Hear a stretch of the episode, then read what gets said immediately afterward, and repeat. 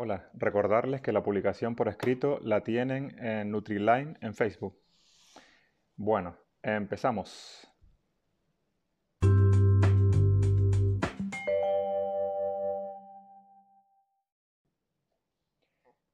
Diesel o gasolina para el line.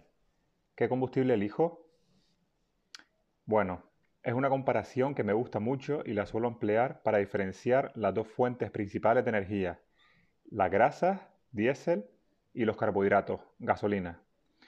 En esta primera parte de la publicación vamos a hablar de este último, los carbohidratos. Los carbohidratos, para ser absorbidos por el cuerpo, se tienen que descomponer en moléculas más pequeñas, la glucosa. Estas, si no se usan directamente, son almacenadas principalmente en el hígado y en los músculos en forma de glucógeno. De ahí la relación músculo-carbohidratos. Una persona con más masa muscular y que entrena podrá consumir una mayor cantidad de carbohidratos porque sus células musculares lo absorberán mejor sin ningún efecto negativo de la insulina en sangre. Pero en los casos de enfermedades crónicas como el Lyme, dada la pérdida de masa muscular sumado a la inactividad que nos causa, pues nuestra recepción, tolerancia a los carbohidratos será menor y si consumimos una alta cantidad perdón, de carbohidratos y encima de alto índice glucémico, no se absorberán de manera correcta, nos crearán picos de insulina y como consecuencia mayor inflamación. Queremos conseguir el efecto contrario, queremos bajar la inflamación a mínimos a través de estabilizar la insulina.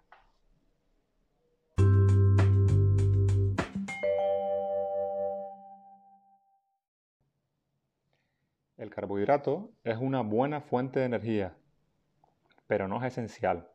No existe la glucosa esencial, como es el caso de los ácidos grasos y los aminoácidos esenciales, por lo que no es necesario ingerirlos de forma externa.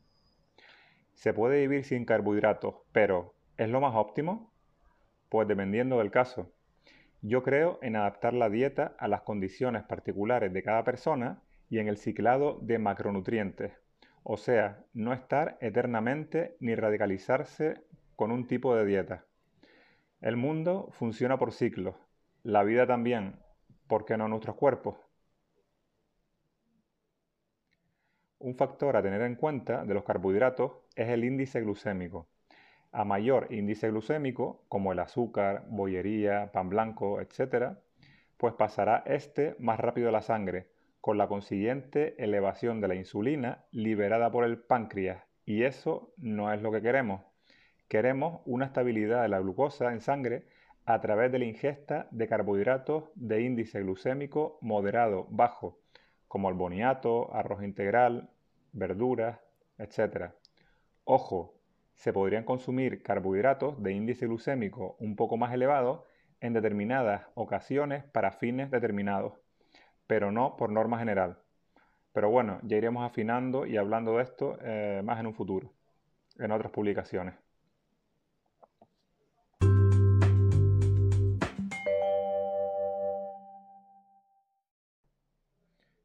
Lo que sí es cierto es que al tener el Lyme, nuestro sistema inmune está debilitado.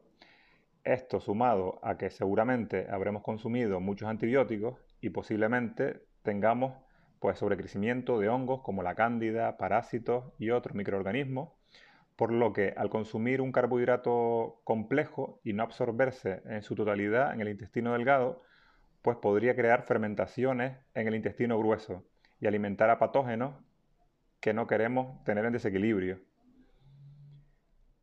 Como todo, dependiendo de cada caso particular, infecciones presentes, microbioma, tolerancia a los alimentos, estilo de vida, composición corporal, etc.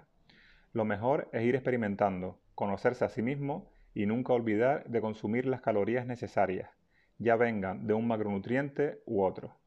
Esto es un factor importante porque nuestros cuerpos ya luchan con un estrés que provocan las infecciones crónicas y no queremos provocarle aún más estrés con dietas restrictivas o por lo menos por ahora.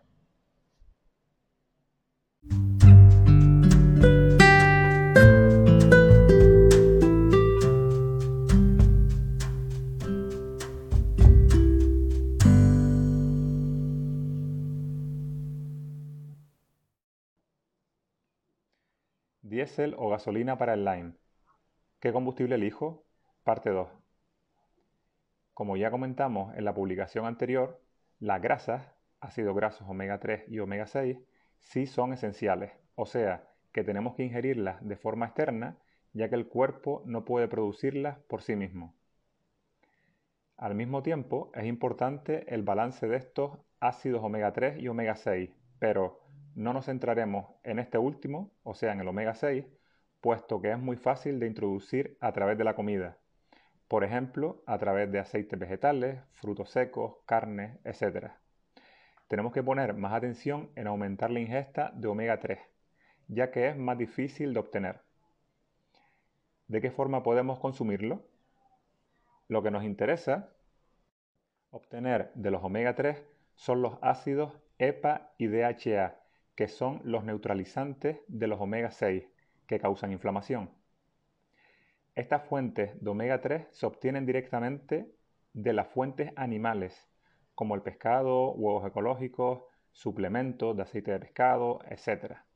Y también se pueden obtener de las fuentes vegetales, pero no directamente, como el aceite de chía y lino, por los cuales obtenemos el ALA, que se puede transformar en nuestro cuerpo en el EPA, que comentamos anteriormente, y el DHA, que, lo que, es lo que a nuestro cuerpo le interesa. Pero para realizar este proceso necesitamos una serie de vitaminas y minerales, como la vitamina B2, B3, B6, C, magnesio, zinc, etc. Si no tenemos la suficiente cantidad de esas vitaminas y minerales, no se absorbería correctamente los omega 3 de origen vegetal, con la consiguiente elevación de los omega 6 causando diferentes problemas de salud, incluyendo la inflamación, y eso no queremos.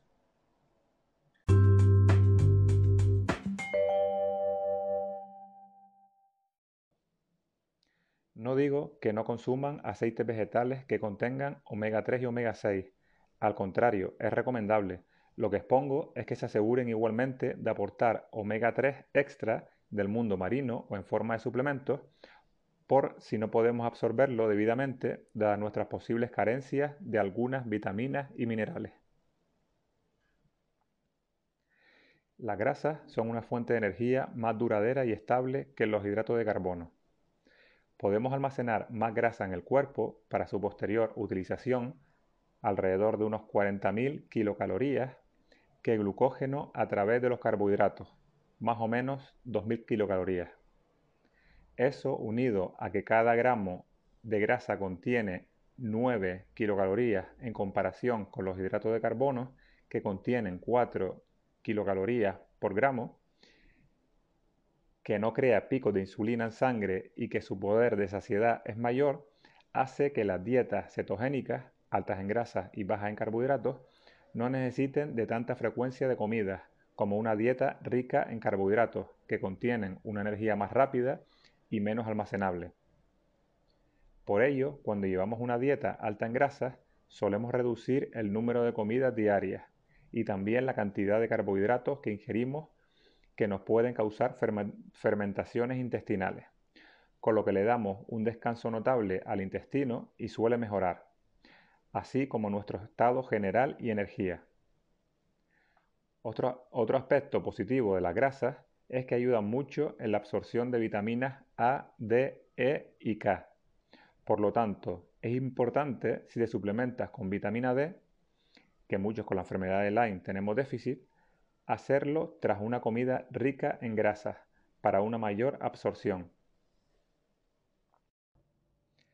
Pero como pasa con los carbohidratos, hay grasas y grasas. Las grasas trans, como la margarina, que ha sufrido un procesamiento para solidificarla, no son recomendables, al igual que el cocinar con aceites vegetales que se oxidan fácilmente con el calor, a excepción del aceite de coco. La de oliva es recomendable usarla solo en crudo.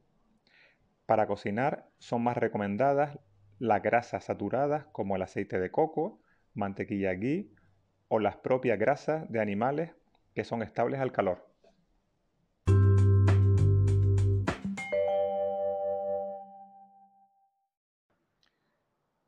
Parece que todo es bueno con las dietas cetogénicas, pero no todo es blanco o negro, como siempre digo.